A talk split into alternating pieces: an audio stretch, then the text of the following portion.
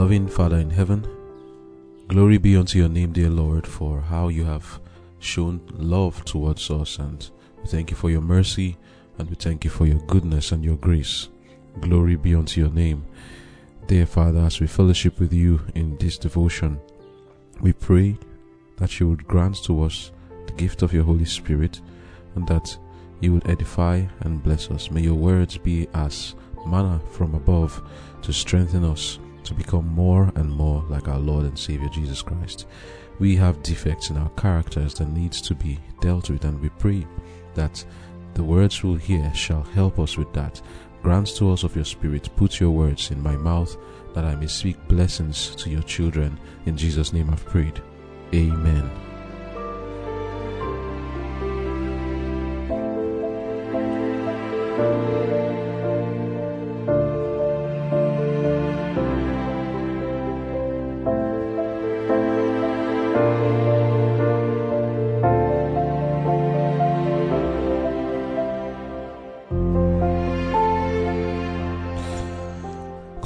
And Courage, October 23.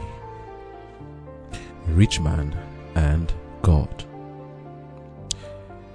If the wicked restore the pledge, give again that he had robbed, walk in the statutes of life without committing iniquity, he shall surely live, he shall not die. Ezekiel chapter 33, verse 15. No sooner did Zacchaeus yield to the influence of the Holy Spirit than he cast aside every practice contrary to integrity. No repentance is genuine that does not work reformation. The righteousness of Christ is not a cloak to cover unconfessed and unforsaken sin. Every converted soul will, like Zacchaeus, signalize the entrance of Christ into his heart by an abandonment of the unrighteous practices that have marked his life. Like the chief publican, he will give proof of his sincerity by making restitution. If we have injured others through any unjust business transaction, we should confess our wrong and make restitution as far as lies in our power. It is right for us to restore not only that which we have taken, but all that it would have accumulated if put to a right and wise use during the time it has been in our possession.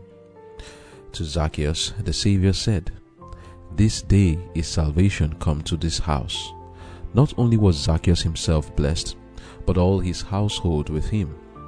They had been shut out from the synagogues by the contempt of rabbis and worshippers. But now the most favored household in all Jericho. They gathered in their own home about the divine teacher and heard for themselves the words of life. It is when Christ is received as a personal Savior that salvation comes to the soul. Zacchaeus had received Jesus, not merely as a passing guest in his home, but as one to abide in the soul temple. Amen. The title of our devotion for today is Rich Man and God, and you can just see it as a second part of the devotion for yesterday. We will continue to look at how the rich man can make it into the kingdom of God. Reading from Conflict and Courage, page 300, 302, paragraph 7, it says, When rich young ruler had turned away from Jesus, the disciples marveled at their master, saying, How hard is it for them that trust in riches to enter into the kingdom of God. They had ex- exclaimed one to another, Who then can be saved?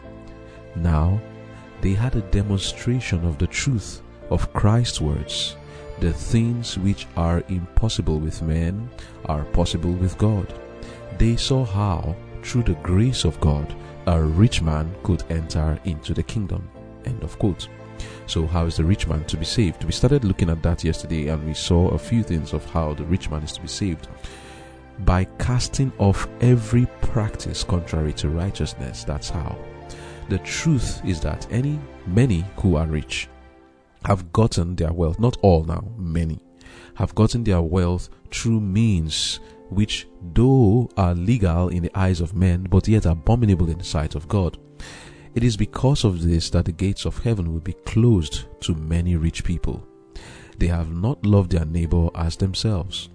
So we will talk about what these legal but abominable practices are very soon. So how can the rich man pass through the eye of a needle? It is in the same way that Zacchaeus passed through the eye of the needle. He made restitution and changed his ways. We read that yesterday in Conflict and Courage, and today in our devotion we also saw the same thing. We read in page 302, paragraph 2 downward, that no sooner did Zacchaeus yield to the influence of the Spirit that, than he cast aside every practice contrary to integrity and we're told that no repentance is genuine that does not work reformation.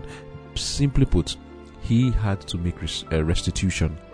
We saw that in the key text for our devotion today in Ezekiel 33, verse 15. We are told how the wicked can make it that in the sense of the rich man. We are told if the wicked restore the pledge, that is, give back what you stole, give again that he had robbed, walk in the statutes of life without committing iniquity, he shall surely live, he shall not die. And then we were also told in paragraph 4 that if we have injured others through any unjust business transaction, we should confess our wrong and make restitution as far as lies in our power.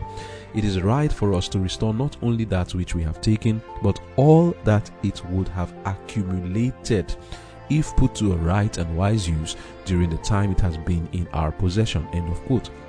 We have already looked at that in yesterday's devotion, and I'm just reminding us the faith I live by, page 132, paragraph 2 says, No repentance is genuine. That does not work reformation. So, if the rich man must pass through the eye of the needle, two things must be done. If he has made his money unjustly, he should restore that which he has robbed and also that which it accumulated. The rich man is to abandon all dishonest, covetous, and abominable practices that he does if he must pass through the eye of the needle.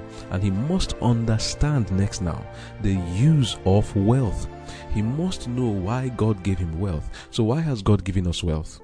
Whether rich or poor, Deuteronomy 8, verse 10 says, When thou hast eaten and art full, then thou shalt bless the Lord thy God for the good land which he hath given thee. Beware that thou forget not the Lord thy God in not keeping his commandments and his judgments and his statutes, which I command thee this day lest when thou hast eaten and art full, and built goodly houses and dwelt therein, verse 17 and 18 now says, And thou say in thine heart, My power and the might of mine hand hath gotten me this wealth. But thou shalt remember, listen now, for the use of wealth, listen. Thou shalt remember the Lord thy God, for it is he that giveth thee power to get wealth that he may establish his covenant which he sware unto thy fathers as it is this day. Amen. So, wealth that is made in the right way, what is it given to us for? To establish his covenant. Whose covenant? The covenant of the Lord. What is the covenant? The covenant God made is that one he made with Adam. When Adam sinned and he told Adam and Eve that he was going to ensure that enmity will be put between us and the devil, that he wants to restore his image in us. The covenant is as is seen in the book of Jeremiah, chapter 31, reading from verse 33, that God wants to put in us his own spirit. He wants to write his law. He said, This is the covenant I will make with them in those days. I will put my law in their minds and write them on their hearts, and they shall be my, uh, my people, and I will be their God. That is the covenant, the restoration of the image of God in us. That is what God gave us wealth for, to use it for the purpose of restoring the image of God in ourselves and in the lives of others. So the rich man if he wants to pass through the eye of the needle and make it to the kingdom of God, I want to say again, he must abandon all unjust ways of making money. Secondly, restore that which he had robbed, the money that he has made through the wrong means. It is he must restore it. Do you, do you see why Jesus said this is difficult? How many people will want to do this? But Zacchaeus did it. This is the way the rich man will make it. He has to restore the money that he stole and then the interest on that money he should restore it to. Then finally, the one that he made the right way, he should realize that that money is to be used for the work of God and for restoring the image of God in himself and in others. What does that mean? Does that mean he won't spend money on himself? No. How is the image of God restored in us? I we've said this. I've said this several times. Use it doesn't mean you start living a life that is um, substandard. No.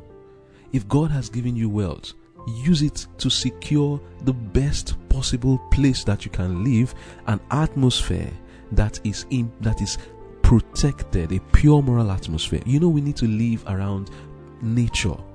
And it's not everybody who can afford that. If you can, do it not just for yourself, for others also. Open the door of your house for others to come and let it be that you can afford, if you can, a place that is remote, somewhere that you know is a pure moral atmosphere away from the din and noise of the cities. Money is needed for that. Do it if you have the money. Secondly, the right kind of food. Many times people feel like they cannot afford to eat right. When you have the money, do it. Then you are helping yourself. Then purchase the books that will be used to study the Word of God, Spirit of prophecy, the Bible. Do works of evangelism. There are many things that money is needed for satellite evangelism, radio evangelism, going to do rural evangelism, city evangelisms, producing books and distributing, tracks and distributing, sponsoring digital evangelism, tele evangelism. Money is needed for this. Are you rich? You can use it for that purpose and also for yourself. This is the way the rich man makes it to the kingdom of God. No other way. Look, if there was another way, you wouldn't hear Jesus say, that it is as difficult for a camel. And by the way, what is a camel? A camel is referring to that rope that is used for tents. If you know what how tents are made, those tents where you use a very large rope to peg them into the ground. That rope that you use, that's what a camel is. Can that group pass into the eye of the needle? Not except you break it down into little, little strands. And even one strand many times cannot even pass through the eye of the needle. That one strand needs to be broken down. That's how the rich man needs to be broken down and disperse his wealth and use it for the glory of God that's how he will enter into the kingdom of God. If he says, I have for God, forgive me my sins, and refuses to restore the pledge, refuses to make restitution, and refuses to use the wealth he has for the glory of God to sponsor both himself and others and evangelisms, he is not doing what he's supposed to do. And that's even later on. The harder part of it, which we can still do by the grace of God, it is possible just as Zacchaeus did it, is what Zacchaeus said that those whom he has stolen from, he's going to restore to them fourfold. That is how the rich man has to make it to the kingdom of God. And then, secondly, he said, even though he didn't steal, he's going to give to the poor. This is how the rich man makes it. But I want us to still go further to understand other things. What would have happened to Zacchaeus if he didn't use his wealth to establish the covenant as we just read? Many things would have happened, but suffice to say, the kingdom of God will be far from him, and he will not have seen it nor had eternal life.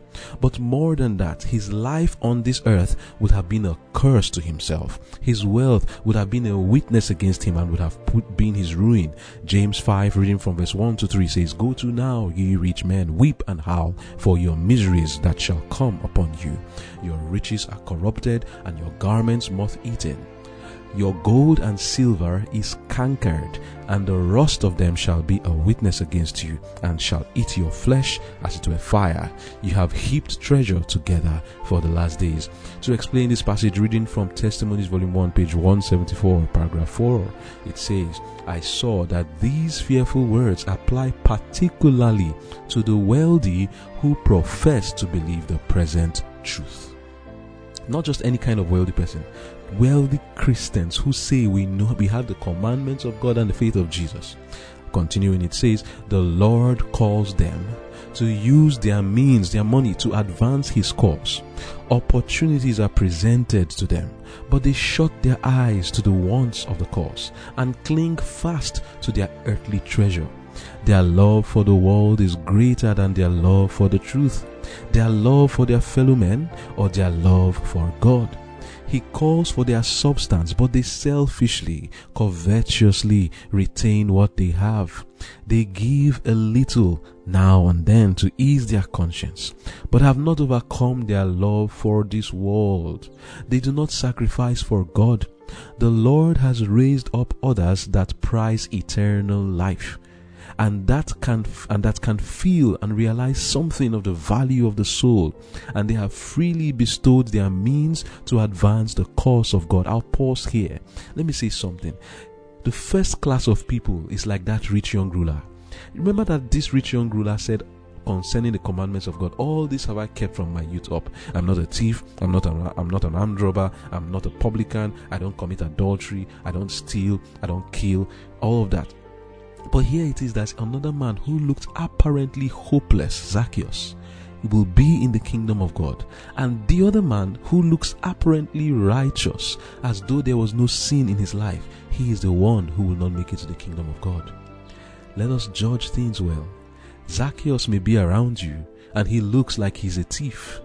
But you see that one who looks morally upright, but yet cannot spend a dime to help the poor, cannot spend to advance the cause of God, will not be willing to lose his wealth fourfold to those whom he has stolen from. He wouldn't make it into the kingdom of God but the Zacchaeus will be raised, like we just read now. The Lord has raised up others that prize eternal life. Zacchaeus prized eternal life, and he could feel and realize something of the value of the soul, and he freely bestowed his means to advance the cause of God. Continue the reading, then it says, The work is closing, and soon the means of those who have kept their riches, their large farms, their cattle, etc., will not be wanted. I saw the Lord turn to such in anger, in wrath, and repeat these words Go to now, ye rich men. He has called, but you would not hear. Love of this world has drowned his voice. Now he has no use for you and lets you go, bidding you, Go to now, ye rich men. Oh, I saw it was an awful thing to be thus forsaken by the Lord, a fearful thing to hold on to a perishable substance here. When he has said that if we will sell and give alms, we can lay up treasure in heaven. I was shown that as the work is closing up and the truth is going forth in mighty power, these rich men will bring their means and lay it at the feet of the servants of God, begging them to accept it. The answer from the servants of God will be, Go to now, ye rich men. Your means is not needed. You withheld it when you could do good with it in advancing the cause of God. The needy have suffered. They have not been blessed by your means. God will not accept your riches now. Go to now, ye rich men. End of quote. Amen. Such solemn, sober words. Are you a rich man listening? Yes, you are. Every one of us has one talent or the other. And, but then I know that what we are talking about is referring to those who are wealthy with money, who have the influence of money. And primarily, that's what it's referring to. Secondarily, we have the influence of riches. Your talents, your skills, they are all wealth. Your health and your energy, it is wealth also. Remember, health is wealth. And all of these too God can say to you, Go to now, when He's calling you to use them for the Lord and you won't use your skills for the Lord. But primarily, those who are rich, the Lord is speaking to you. A time will come when He will say, I don't need your money anymore. Go to now, you rich man. Now, let us talk about what we spoke of yesterday, but in more detail. The legal but, but also fraudulent and abominable means of making money that the Lord is against, and which also the rich man must forsake if he would see eternal life. Reading Testimonies, Volume 1, page 175, paragraph 2. This is these are things addressed to people who were doing these things, and it may apply to you. So listen. He says, Then I was directed to these words Behold, the hire of the laborers who have reaped down your fields, which is of you kept back by fraud, crieth, and the cries of them which have reaped are entered into the ears of the Lord of Sabaoth. I saw that God is not in all the riches that are obtained. Satan often has much more to do with acquiring property than God. Much of it is obtained by oppressing the hireling in his wages. The naturally covetous rich man obtains his riches by grinding down the hireling and taking advantage of individuals wherever he can, thereby adding to a treasure that will eat his flesh as it were fire. A strictly honest, honorable course has not been taken by some. Such must take a very different course and work fast to redeem the time. Many Sabbath keepers are, are at fault here. So listen, it says, advantage is taken of even their poor brethren, and those who have an abundance exact more than the real worth of things, more than they would pay for the same things, while these same brethren are embarrassed and distressed for want of means. God knows all these things. Every selfish act, every covetous extortion will bring its reward. I saw that it is cruel and unjust to have no consideration for a brother's situation.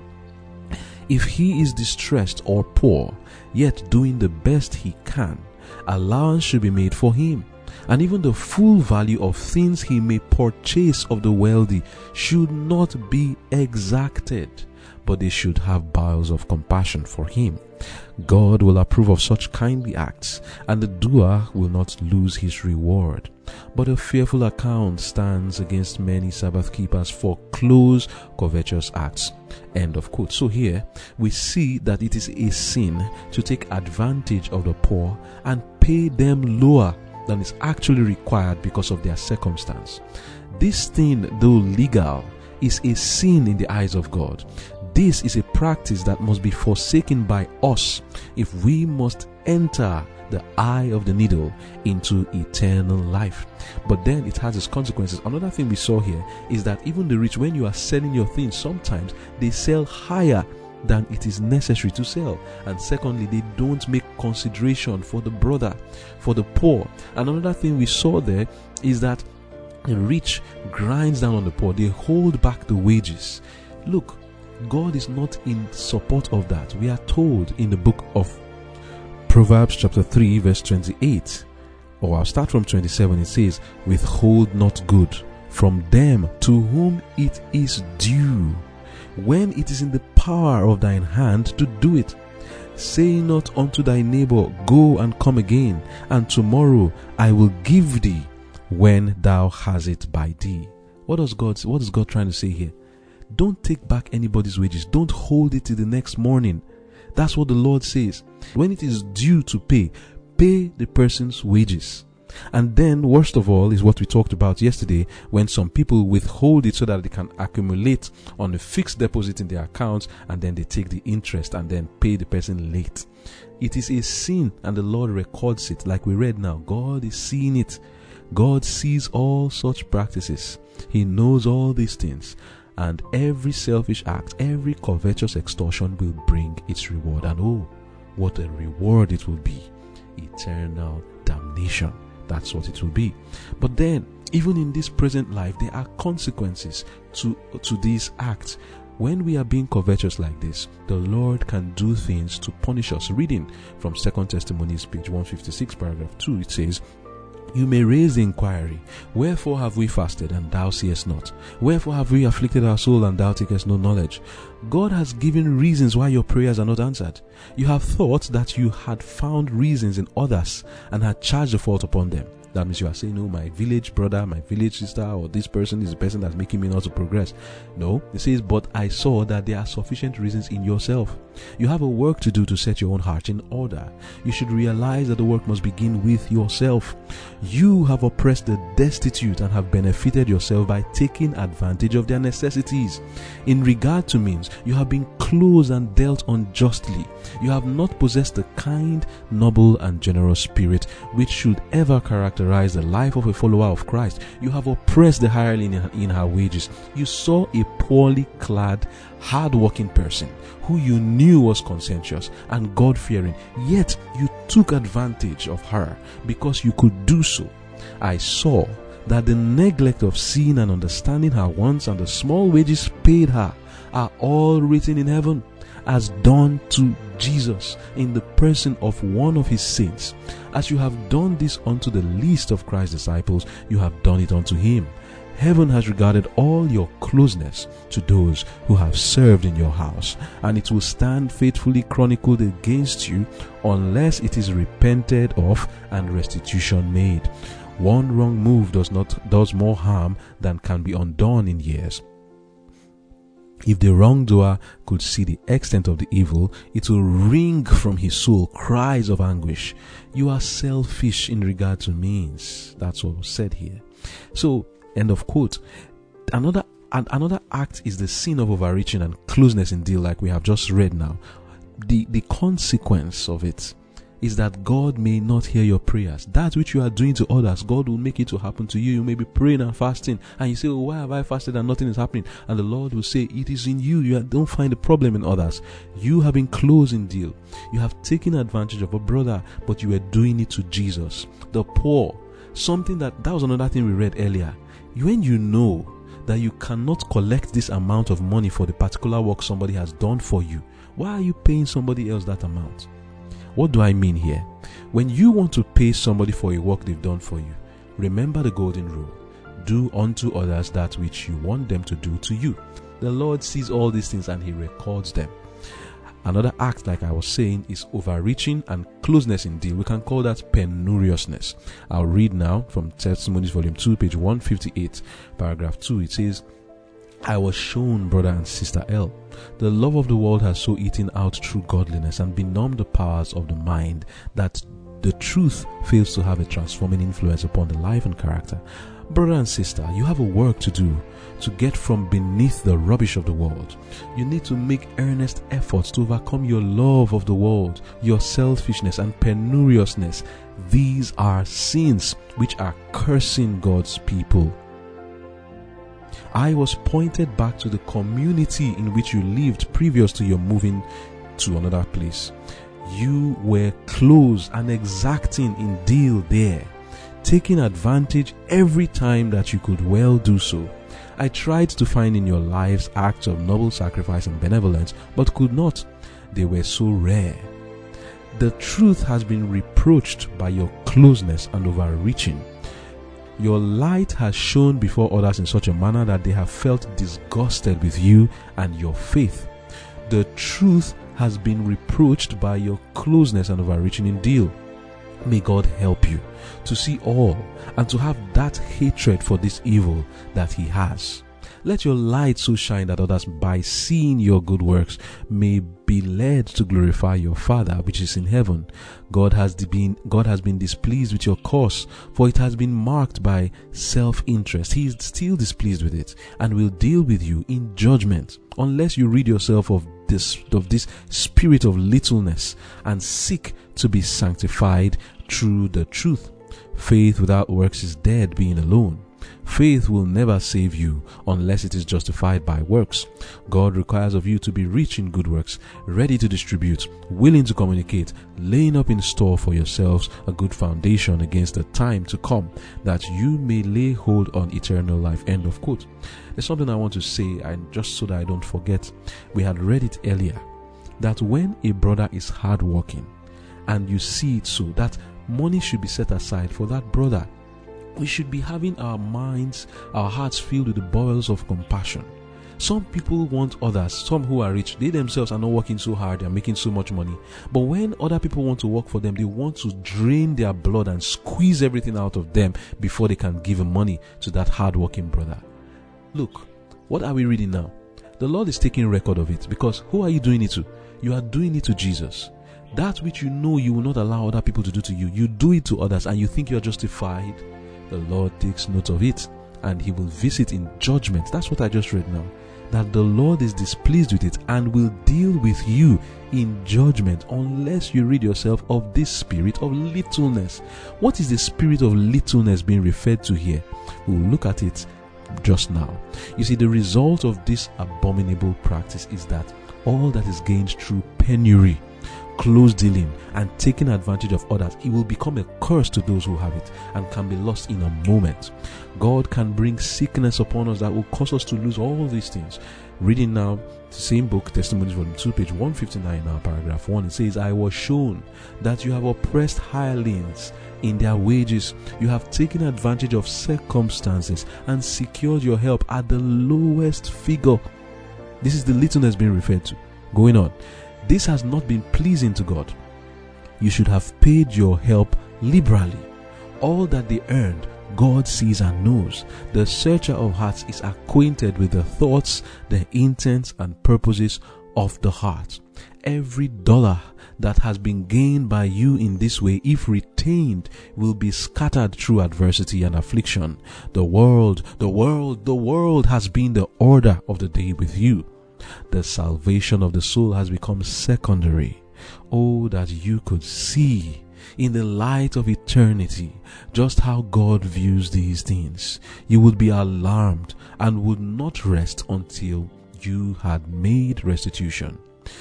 In your love of the world, you continue to work upon the high pressure plan. The hand of God was removed and you were left to your own weakness.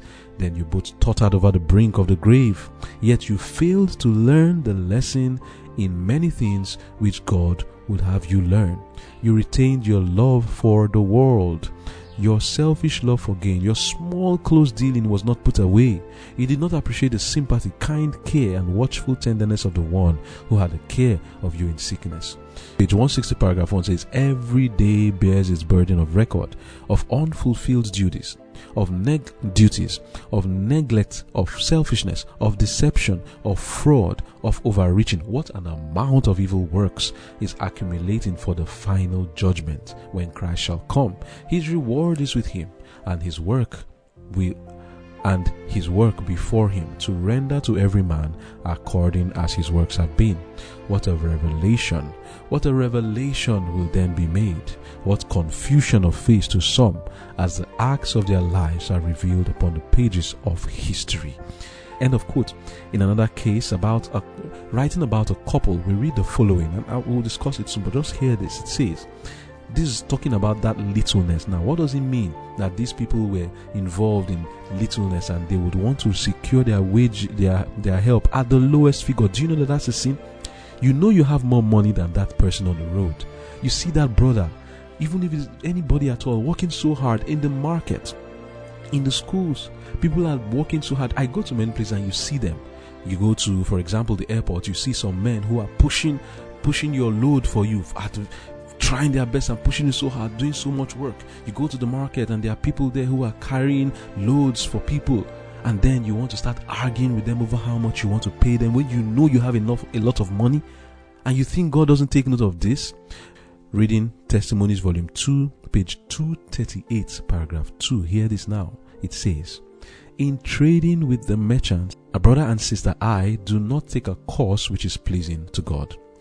They will digger to get things as cheap as they possibly can and linger over a difference of a few pennies and talk in regard to it as though money was their all, their God. If they could only be brought back unobserved to hear the remarks that are made after they leave, they would get a clearer idea of the influence of penuriousness our faith is brought into disrepute, and God is blasphemed by some on account of this close penny dealing. Angels turn away in disgust. Everything in heaven is noble and elevated. All seek the interest and happiness of others. No one devotes himself to looking out and caring for self. It is the chief joy of all holy beings to witness the joy and happiness of those around them. When these angels come to minister to those who shall be heirs of salvation and witness the exhibition of selfishness, of covetousness, of overreaching, and benefiting self at others' disadvantage, they turn away in grief. When they see those who claim to be heirs to an immortal inheritance so penurious in dealing with those who do not profess any higher ambition than to be laying up treasures on earth, they turn away in shame, for holy truth is reproached. Wow. In no way could the Lord be better glorified and the truth more highly honored than for unbelievers to see that the truth has wrought a great good and good work upon the lives of naturally covetous and penurious men. If it could be seen that the faith of such had an influence to mold their characters, to change them from close, selfish, overreaching, money loving men to men who love to do good, who seek opportunities to use their means to bless, to bless those who need to be blessed, who visit the widow and fatherless in their affliction, and who keep themselves unspotted from the world, it will be an evidence that their religion was genuine. Such would let their light so shine that others, seeing their good works, will be led to glorify their Father which is in heaven this fruit would be unto holiness, and they would be living representatives of Christ upon the earth. Sinners will be convicted that there is in the truth a power to which they are strangers. Those who profess to be waiting and watching for the appearing of their Lord should not disgrace their profession by bantering in deal and standing for the last penny. Such fruit does not grow upon the Christian tree. End of quote. So much for all the time that we have argued over pennies and kobo and farthings. We need to pray to God for forgiveness for these things. Then there is a practice of making someone else feel like they ha- what they have is worth nothing and it's not worth its price, so we can get it at a cheap or below the true worth. The Lord takes record of these things. They are written and will stand against all those who practices. Proverbs 20 verse 14 says, It is not, it is not, said the buyer, but when he's gone his way, then he boasted. In another version, it says, The customer always complains that the price is too high, but then he goes off and brags about the bargain he got. The Lord takes note of all these things, brothers and sisters. If He did not, we will not find it in Proverbs 20, verse 14. Do you see how the Lord is searching your heart, coming down to your daily dealings, even in the market? One thing we must understand ask yourself. Some of us we pride ourselves and say oh i'm giving my tithe and my offerings so i'm doing right. Is that what the lord required from you? Just to give your tithes and offerings? The lord owns all that you have.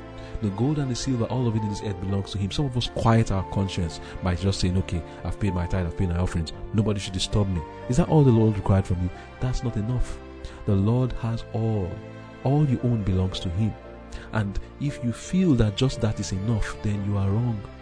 When you go to the marketplaces, don't dicker for pennies. Don't stand there for the last kobo.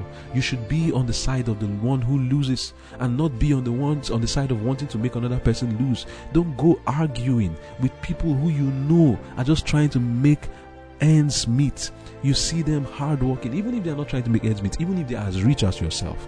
You should not be the one being a minister of God, someone who claims to be a child of God.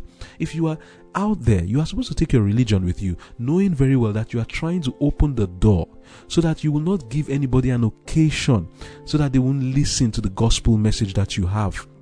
Now, if you know very well that you are someone who is a minister, a child of God, I'm not saying minister in the sense of pastor, every child of God is a minister in the sense that we are trying to give people an impression so that they can be they can be charmed with the religion of Christ so that we will not misrepresent him so that they will love Jesus. Now tell me, when you are out there dickering for a kobo, dickering for a few dollars and pennies, what impression will be left on the mind of that person who you are arguing with? Can you be of any spiritual help to him after you have argued and tried to get things for the lowest price possible? Do you think he will open his ears or she will open her ears to listen to any gospel you want to preach? I bet you she won't. He won't. Most likely he or she won't do that. Now, that is what you are risking when you do not put yourself on the losing end. If you feel like, oh, I won't be on the losing end, then what is the risk? The risk is that you are losing this person and the person cannot be impressed with the gospel message that you have anymore. And if you tell yourself, yes, let them not be impressed, then on whose side are you? Are you on Christ's side or are you on the side of self? You are certainly on the side of self. If you cannot allow yourself to be on the losing side just because of your own selfishness, we need to repent of these things. Reading Testimonies, Volume 1, page 537, paragraph 1 and 2, we are told many rich men have obtained their wealth by close deal, by advantaging themselves and disadvantaging their poorer fellow men or their brethren. And these very men glory in their shrewdness and keenness in bargain. But the curse of God will rest upon every dollar thus obtained and upon the increase of it in their hands. My. As these things were shown me, I could see the force of the Saviour's words. It is easier for a camel to go through the eye of a needle than for a rich man to enter into the kingdom of God. Those who possess the ability to acquire property need to be constantly on the watch, or they will turn their acquisitiveness to bad account and not maintain strict honesty. Thus, many fall into temptation and overreach, receive more for a thing than it is worth, and sacrifice their generous, benevolent, noble principles of their manhood for sordid gain. Then, in contrast with these men, I was shown the industrious, honest, poor men who stand ready to help those who need help, who would rather suffer themselves to be disadvantaged by their wealthy brethren than to manifest so close and acquisitive a spirit as they manifest. Men who esteem a clear conscience and right, even in little things of greater value than riches. They are so ready to help others, so willing to do all the good in their power, that they do not amass wealth. Their earthly possessions do not increase if there is a benevolent object to call forth means or labor, they are the first to be interested in and respond to it, and frequently do far beyond their real ability, and thus deny themselves some needed good to carry out their benevolent practices. End of quote. This is what God wants us to be. There are people today who are not rich, not because they cannot be rich, but because they have been spending and using their wealth, not necessarily to accumulate more wealth, but spending it on the cause of God. So, how can the rich man see God? As we look at the topic we have for today, let God speak further. Do you remember the parable of the unjust steward who was stealing his Lord's goods and how Jesus commended him? This is how to do it, and that is what Zacchaeus did. For the sake of time, I will not be able to read that parable, but you can find it in the book of Luke, chapter 16, verse 1 to 12. The focus is that in this parable, this man who had made, who had been unjust in deal, deeds came to a point where his boss said, I'm going to fire you. Now, what he did was that he said, I don't have anywhere to go to. There's nothing I can do if I'm fired. I cannot walk. There's not, I'm just a person who, somebody who lacks skills. So what did he do? He made friends with his boss's um, customers and then where so that when he leaves, when his bosses, when his boss sacks him, he will have at least something to do. He will have some people who can give him some money and that will bless him when he has nothing to do. What was Jesus trying to teach in this lesson? Testimonies, volume 1, page 538, paragraph 3 goes on downwards to say, I was then directed to the parable of the unjust steward. And here is what it says. If men fail to render to God that which He has lent them to use to His glory, and thus rob Him, they will make an entire failure. He has lent them means which they can improve upon by losing no opportunity to do good, and thus they may be constantly laying up treasure in heaven. Now, now remember, let me just take one part in Luke 16, reading from verse 8. After this servant had made friends with his boss the, the, customers of his boss. Jesus said in verse 8, And his Lord was pleased with the false servant because he had been wise. For the sons of this world are wiser in their generation than the children of men, than the sons of light. And then Jesus said, I say unto you, make friends for yourselves through the wealth of this life or through the mammon of unrighteousness, so that when you come to an end, you may be taken into everlasting resting places. What does that mean? Jesus was simply saying, use the money you have made for the work of God. I'm continuing to read it now in Testimonies Volume 1, page 539. It says, But if, like the man who had one talent, they hide it, fearing that God will get that which their talent gains, they will not only lose the increase which will finally be awarded the faithful servant, but also the principal which God gave them to work. The parable Jesus was telling here was not saying now that we should go and cheat our bosses. No. What he, what he meant by that parable was that this man used the wealth to make friends with who? Angels of God to cooperate in the work of the gospel. And that was how he was able to lay treasure for himself in heaven. And that's why at the end of the parable, Jesus said that we should make for ourselves true wealth through our money friends. And what are the friends we're talking of? Friends of God in heaven, the angels of God, and Jesus Himself. So that when it comes to an end, so that when Jesus comes, you may be taken into everlasting resting places. That is, use the wealth for the cause of God. That's simply what Jesus is saying. I pray that the Lord will make us to understand these things. You see that there's so much we have to repent of based on what we have studied today. And don't even try to palliate the guilt. We are guilty many times in these things. Some of us think it is a good thing. Oh, I know how to go to the market and I know how to price things and I know how to break it down and take the bite for the lowest price possible. And we pretend when we go to the market and say, What is this? It means nothing. And then when we buy it for a low price, we come back and then we rejoice and say, Do you know how much I bought this thing? And all the other things we've talked about, which I may not need to repeat. And I pray that the Holy Spirit is setting it home to your heart. God is saying to us, divest yourselves of selfishness Testimonies, Volume 2, page 161, paragraph 2. And make thorough work for eternity. Redeem the past and do not represent the holy truth you profess where you now live as you have where you have lived hitherto. Let your light so shine that others may be may, may by seeing your good works may be led to glorify our Father in heaven. Stand upon the elevated platform of eternal truth. Regulate all your business transactions in this life in strict accordance with the word of God. End of quote. That is what we are to do. That is how the rich man can pass through the eye of the needle. And I repeat it again restore that which you have robbed. Give to the poor. Use the wealth for the right purposes. And the Lord will open the gates of heaven for us as He opened it for Zacchaeus. Let us pray.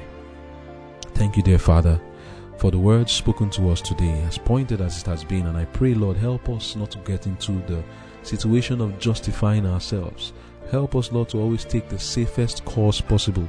Forgive us for all the times we have been close and penurious and dickering over the smallest money just to take advantage of others. Forgive us, Lord, for these things and help us to be true children of God, representing Christ properly. I pray, Lord, for these things in Jesus' name. Amen.